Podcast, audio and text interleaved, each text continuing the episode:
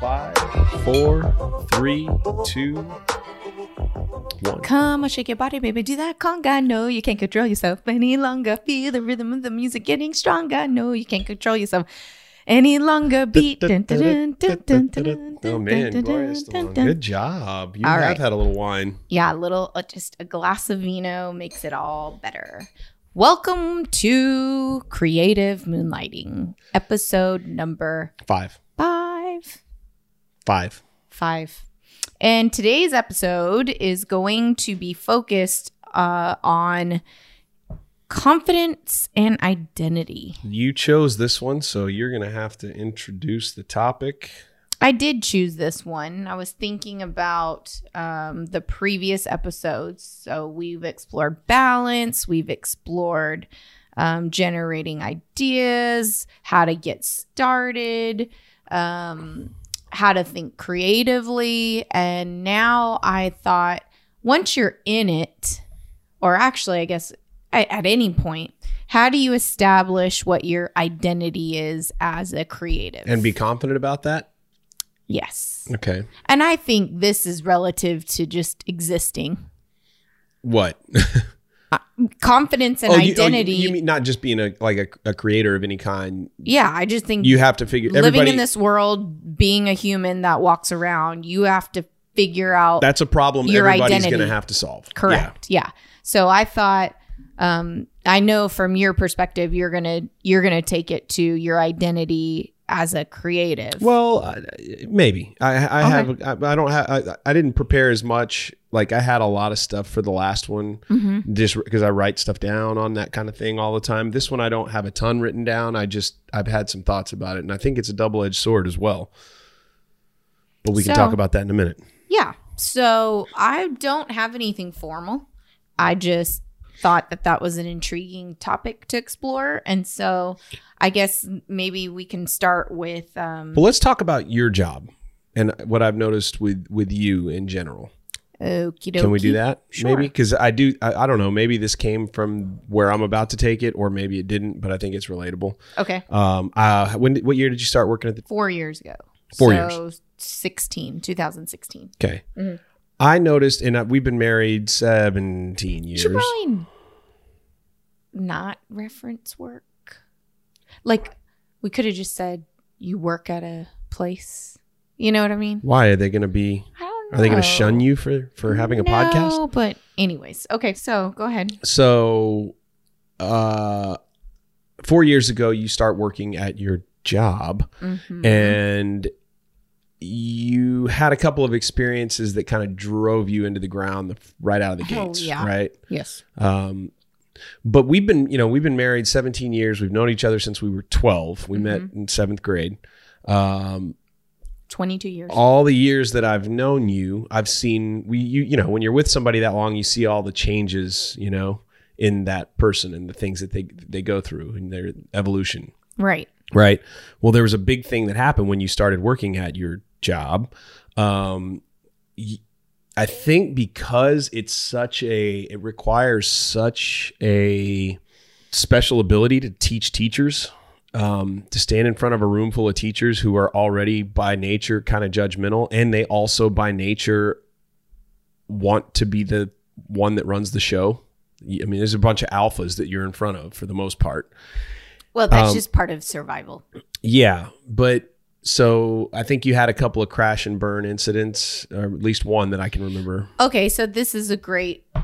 What you're talking about uh, is probably going to somehow fall into my top three, but you your identity or your character, you know, you've probably heard this many times, is a result of you learning from your mistakes. Okay. I mean, I think that Yeah, you're right. I think you can say your award you could be proud of your awards but they're not the thing that define you they're they're not the thing that have made you what actually defined you was fine and you rhetorically i'm just saying that but uh being able to overcome defeat or failure is the thing that allows you to find um skills or or uh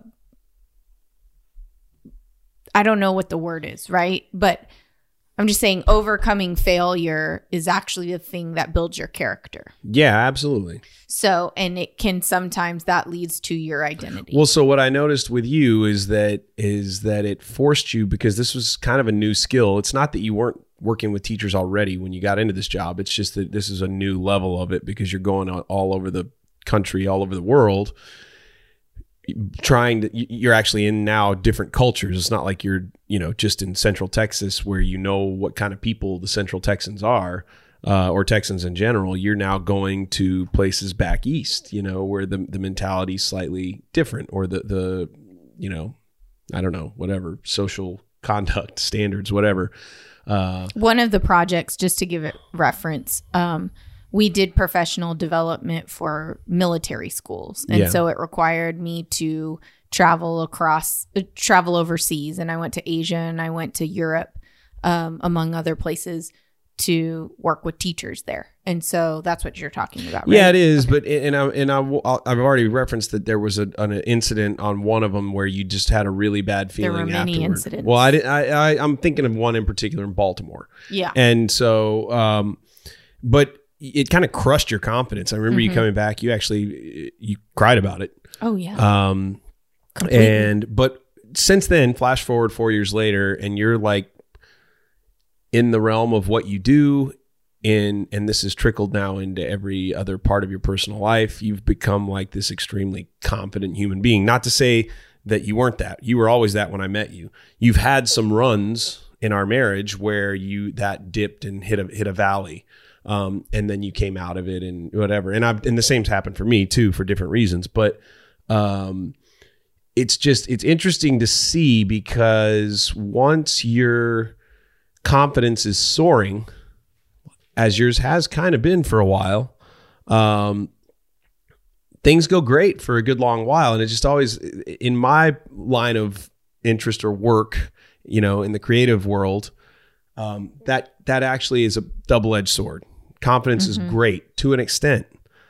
Yeah, to cockiness. Like you don't want there is a difference between confidence and cockiness. You can still be confident and humble. Well, and I know well, humble is a big word to you. Well, well yeah, it is. And I, I was not even referencing that, although I'm, I think I'm glad you said it. But but what I was going to say is in you know in the creative world, um, being too sure uh, or too too certain it hinders you because it, you said last episode something about um, if you are if if your mind is kind of closed off. It was something along the lines if your mind's closed off, you end up you know you sort of you're not going to be able to take in much. You're going to kind of, and I, I said that if you have a fixed belief on something, you're going to miss anything that doesn't fit into that fixed part. And this kind of plays a role with confidence as well. Like as an actor, I'm just going to use this as an example to make it, you know, um, more accessible. But as an actor, some people would think, well, actors need to be confident. Well, depending on the role, yes. If the role you're playing is to be the leading character and that you are a confident character, then great, your confidence can be used toward that. But if, on the other hand, you hit these valleys in, in, in terms of the story or whatever, then your confidence actually works against you because now you, the actor, may not be, or you may be confident, but when you walk into that role and you walk into that onto that set and into that scene, now you're having to pretend not to be confident, which is very difficult to be. Uh, does that make sense? Mm-hmm. Does that mm-hmm. have some? Okay. Yeah, I'm thinking because about... there's some acting going on in your job too, you know. But in a way, for you, when you do professional development, your confidence almost always works for you. Yes. And I will go back to the instance that you're talking about, which was a very pivotal point in my identity mm-hmm. in this current role that I'm in. Like as a, just as a, as a person, but also at, in my work that I do. And I'm going to say exactly what you were just talking about. I, um, approached this particular um, meeting that was occurring. I was in Baltimore and I approached it with the confidence that I had approached the previous uh, all the other meetings Yeah. that I had been in. And you are totally right. It went completely against me. Like I went over and I would just walk right up to somebody and say hello, you know, with no regard. I didn't assess the room. Yeah, right, right.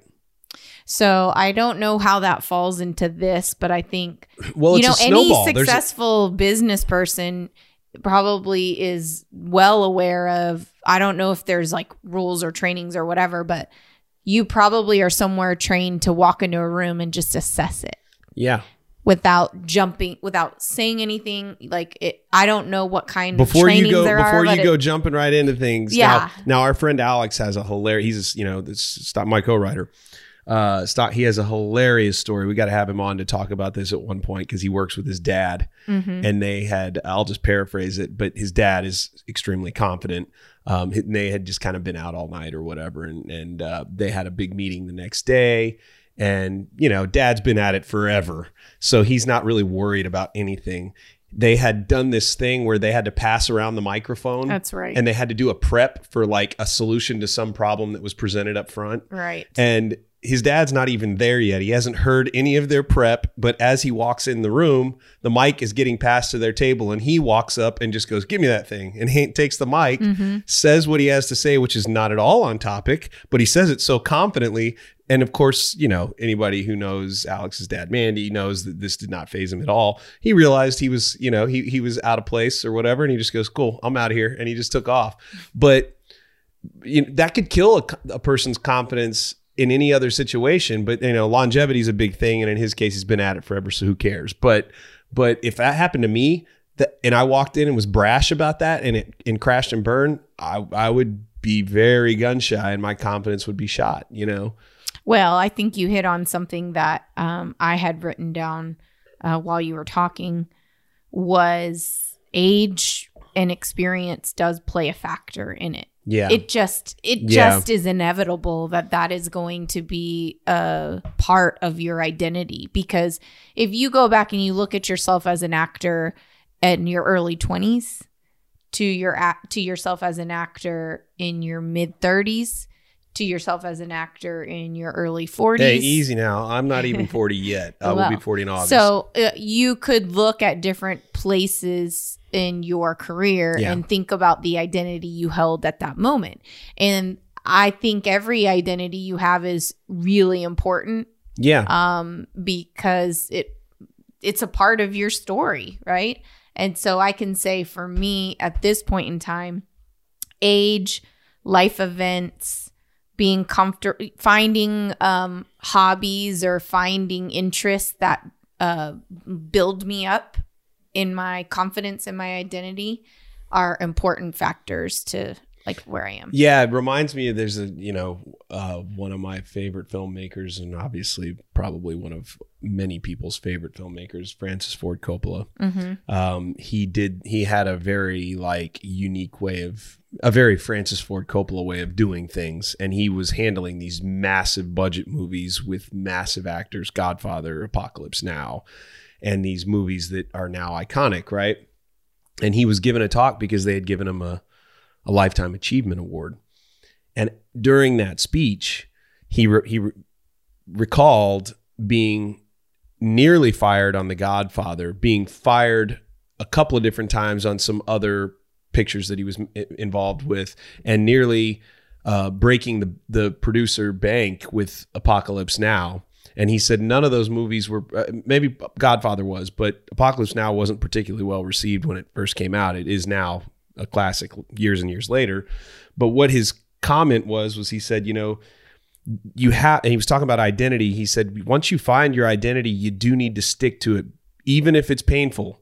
It'll kill your confidence whenever people and they'll make you want to change, but he said the things that they fire you for when you're young will be the things they Yeah. give you lifetime lifetime achievements for when you're old. Yeah.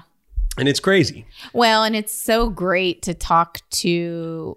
That's why we love talking to our grandparents, or why we love talking to people that have more experience than us, Yeah. that are older than us, because they look back at us and they look at where we are in life and they think about where they were in life and they compare it to where they are now. Well, and they go, man, you got it good. You know, they always Yeah. want to tell us how good we have it when we're sitting in our skin and we're going, this doesn't seem very good. Yeah, and remember Nanny would say she'd say, "Oh, you, oh, you two just living footloose and fancy free." Yeah, you know, yeah. that was her big.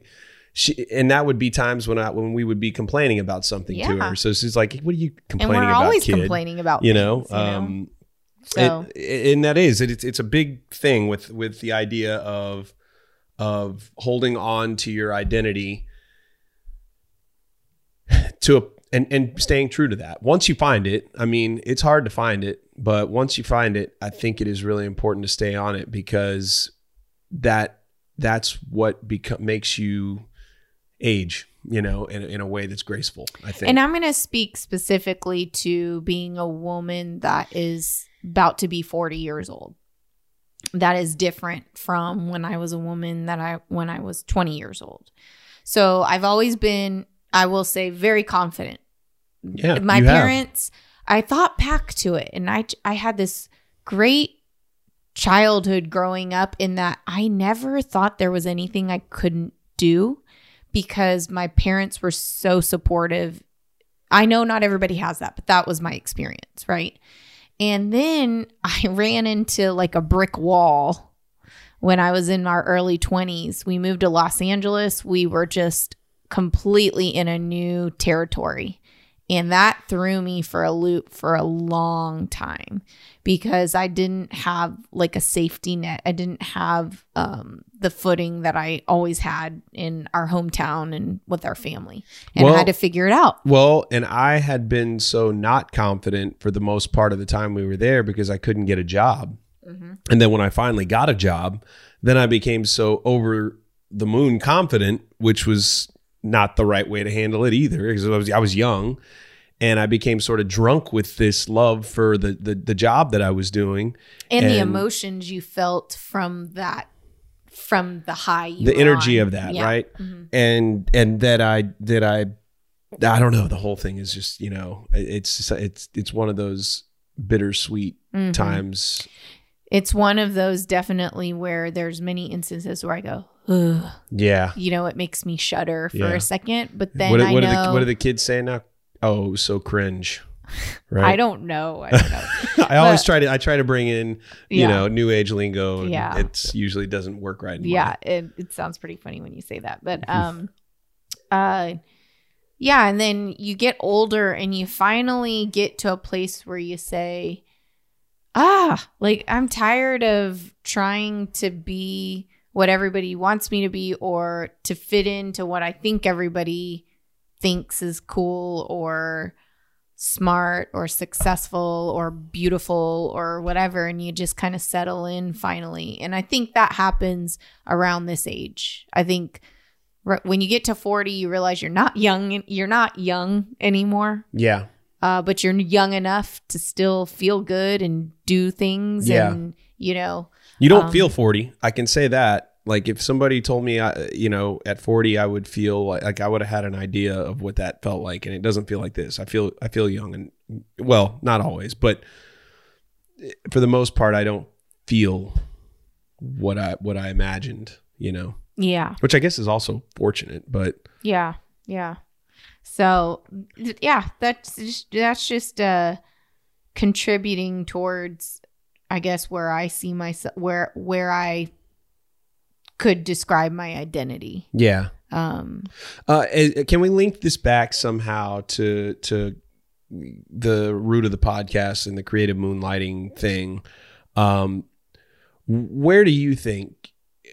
And this is a tough one for me. I, I really don't have an answer because I gave you what I I thought to be a double edged sword, and it was from an actor's perspective, which is what I identify with most okay. usually confidence i think is a really good thing but i also think it can be a slippery slope because it it can hit a point where you're confident in i know this. And once you think you know it well then now just like we said in the last episode you're now no longer taking in new data. Because why do you need to if you know it? Like it's like it's like if i say to you what's two plus two and you go well it's four No. well, I don't need to convince you of anything else anymore. I can't sell you on anything other than that because it's a fact. Two plus two is a is for. But with this particular realm, I'm not saying I will tell you that I don't define confidence as you're the expert. I define confidence as you're secure in the in you're honest. Yeah. You're honest and you're secure with your strengths and your weaknesses. Yeah, but what I'm saying is that I'm saying it. I've I've thought of it as kind of being a slippery slope because it can go from what you think of it as to being comfortable in your own skin, et cetera, et cetera. It can be what. Go ahead and sneeze. Bless you. Excuse me. Um, it it can be what you think of it as, but it can also, if you're not keeping it in check, use the word humble earlier. If you're not keeping that in check, then it can go from what you described it as to being sort of like uh, self righteous. You know what I mean? Yeah, well, self righteous and confident aren't synonymous in my book. Okay. Yeah, I'm keeping those completely separate. Okay. So you would. And I actually think if you get to the point when you're self righteous, then Yeah. So so it's almost sh- like it happens on a spectrum. Like on, on, on if you're on one end of the spectrum, you are what's the opposite of confident? Insecure. Insecure. You're totally insecure on this end of the spectrum. On this end of the spectrum, you're self-righteous. Mm. But a balanced middle is confident. Is that what you're saying? I just, I didn't, I don't think self righteous should be on the spectrum of confident. I'm just saying confidence ta- turned wrong, like turned Okay. bad. Like uh, uh, unbridled certainty kind of thing. Okay. Do you does that not that doesn't No, register? I mean, you really yeah, have a confused look, so it doesn't No, look like it registered. I just don't, I wasn't, when I said, let's talk about confidence and identity. You you didn't think there was going to be any like let's talk about the bad side of it. No, I think it's good to talk about the bad side. I just really, when I'm thinking of it in terms of being confident, I, I think it's good to acknowledge what it's not. So I'm gonna I'm gonna say, I don't think when I say what is your identity as an artist or as a human or uh, I don't I'm not saying what leads you to be self righteous. So I'm going to go this is going to be one of those like what do they call it a triggering thought. okay, Is Donald Trump competent? you wanted to go political. No, I'm not trying to go political. I'm Oh. trying to make a, a, a, an, example of the point I was trying to make because I think he's gone self righteous. I, I think it started say- confident and he slipped off the side the, the wrong side of confidence. And i think confidence is at the top of the bell curve. On the left side of the bottom of the bell curve you have insecurity. At the top of the bell curve you have confidence. And the right side of the bottom you have self-righteousness. Well honestly, I think when people appear self righteous, it's actually because they're insecure. Oh well that is I, I have think seen they're that be not true confident. So the way that they make up for it is by acting self right, so confident that they appear self righteous. so he might not be confident Well, the reason why he acts that way is because people criticize him.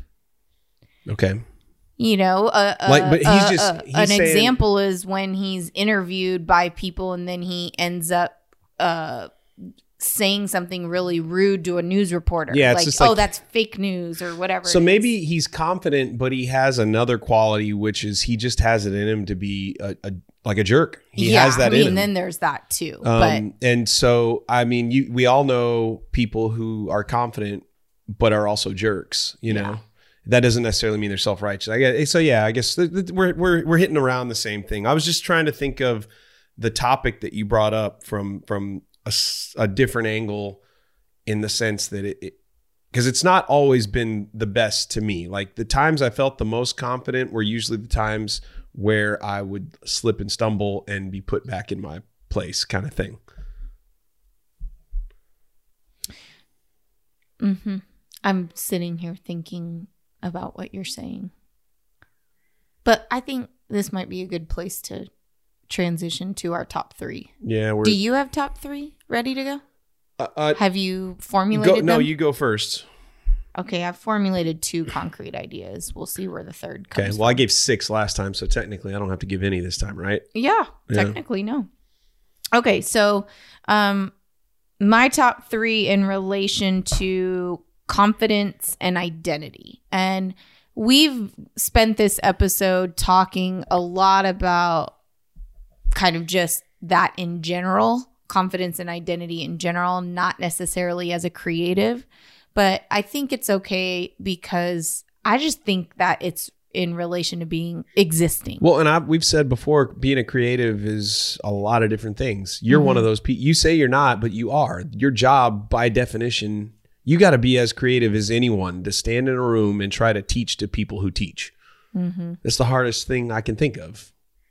I think uh, another part that we didn't talk about was when you're married to a creative, you somehow have to figure out how to be a creative in your own right just to balance them out. So you don't get overrun by their their nonsense. You know. Yeah, yeah. Okay, so my first um, of my top three is learn from failure. We talked about that quite a bit. Yeah. When you are forming your identity, most people would think about your successes. From the outside, they would say, man, that person went to MIT, or that person is a really successful filmmaker that has won so many different awards.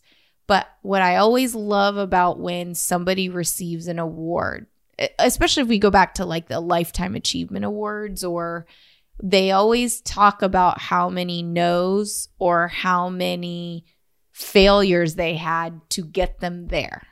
So I think it is easier said than done. Learning from failure is freaking hard. Yeah. Like- well, because you don't. It's like watching game tape when you know you lost. You got to go back and watch that shit all Oh, over again. Yeah, and- it's yeah. horrible, but it is the thing that can lead you to build confidence. You actually, at the same time, when you're trying to learn from failure, you also notice the things you're good at. Or you kind of just ignore certain things because you're like, well, that went well, and this went terribly wrong. Yeah. You know? So I think number one, learn from failure. I will offer um, a great book that I read about this is um, and as educators know this, but Carol Dweck writes great books about mindsets, and Okay. she talks about fixed versus growth mindsets and how um, oftentimes uh, people have fixed mindsets because they base everything on ability and not on effort. And so I would highly recommend if you haven't read any of her books or watched any of her TED Talks, Carol Dweck Mindsets, really good about thinking about failure and the way that you learn from it. Second one, um, think of, and I'm going to pull this directly from, we have, uh, we spend a lot of time at, um, at the office that I work at, um, helping kids learn about effective effort. Like what what did they do? What effort did they put forward that actually was effective in helping them succeed? Yeah. And that's connected to the first part, learning from failure, right? So I'm going to summarize that a little better. Think about what you did specifically. What actions did you take to overcome challenges, right? And how does that contribute to your identity? So think about, gosh, I, I still think about this video that I saw of you, of Matthew, when he you were in fifth grade Sixth grade. sixth grade playing little dribblers in our home Basketball. in our hometown in Flour Bluff. Little dribblers is like a rite of passage, and you play in a league. And he, Noel Westercom. Shout out Noel Westercom. yeah, uh, he peace. lost the championship game, right? Yeah. Yeah, I'm sorry to bring up Mhm. painful memories. to good friends, to, to people who are now good friends and older. Jeremy Tomshay, Patrick Green, Yeah. uh, Um, Steve Flores. And all, so what I know though was you spent hours after, right? Like practicing your free throws Went or straight home and was layups playing. or whatever it was. And so um I I'm sure that that led to success later, right? You you practiced harder and longer and better and more disciplined than you did prior to that. And so I think the second thing about confidence and identity is thinking specifically about actions that you took and using that and applying it to future things, yeah, right? yeah. Uh, is that your? Was that that was three? That was just my second one. So Oh, my first so- one was learning from failure. My second one was think specifically about your actions. oh, the book didn't count. No, the book was just added, connected. I think my third thing and this is coming from where I am in life now, is find things that nurture your soul.